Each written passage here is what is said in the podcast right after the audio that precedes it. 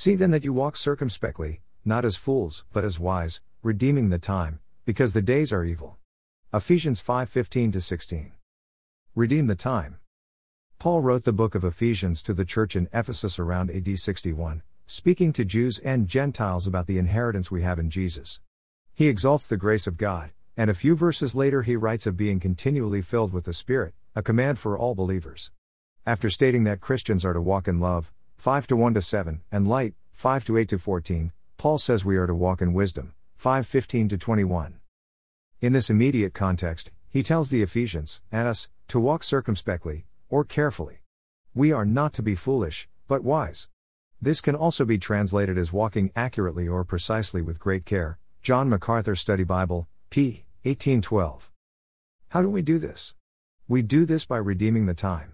The word redeem means to buy up, to buy all that is anywhere to be bought, and not to allow the suitable moment to pass by unheeded but to make it one's own. The Complete Word Study Dictionary, New Testament, p. five ninety-seven. Do you realize time is like money, or currency? When you spend money, you cannot get it back, unless you return the item. However, when you purchase something, pay a bill, buy a gift, or give money away, you cannot get it back. Time is the same way. When a moment passes, you cannot get it back, and you will never have that moment again. Therefore, the question is, are we spending time, or investing time? Reflect on time spent. You and I need to seek the Lord's guidance so that we can wisely spend our time. Time is a gift from God and something we must commit to Him. We are stewards of the time He has given to us, it doesn't belong to us. All believers should take some time to reflect on our lives. We need to consider where we have wasted time on trivial things or things that don't need as much focus as we think. There is also the other side of the coin, those whose lives are way too busy and frantically stress themselves out trying to get things done. None of the above leads us to walk in wisdom, and it is not what God wants for us. Thoughtfully considering how we spend our time is a mindset and attitude we need to develop. We must be discerning regarding our time because the days are evil. The world and the enemy hate truth, hate the true God, and will do anything and everything they can to separate us from devoting ourselves to the Lord. We must use time wisely because it is God's time and belongs to Him, not us. Steps to take. What are some ways we can redeem, or buy back, His time? Our speech? Colossians four five to six says, walk in wisdom toward them that are without, redeeming the time.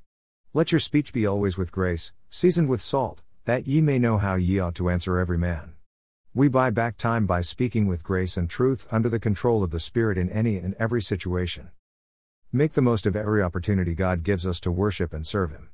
Colossians three sixteen to seventeen says, let the word of Christ dwell in you richly in all wisdom, teaching and admonishing one another in psalms and hymns and spiritual songs, singing with grace in your hearts to the Lord. And whatsoever ye do in word or deed, do all in the name of the Lord Jesus, giving thanks to God and the Father by Him. God will never give us more than we can handle without also giving us His grace and power to get through it. He never gives us too much to do. If we are always saying, as I do, I have too much to do, it means we are taking upon ourselves too much, distracting us from focusing on whom and what we should be focusing on. Be intentional in what we do. We should have a focus, goal, or purpose in the things we do.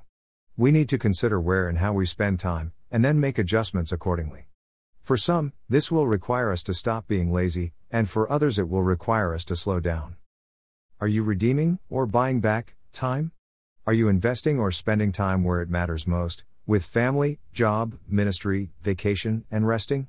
You must take a step back, look at your life and ask yourself how you are spending slash investing God's time, because once it is gone, you can never get it back.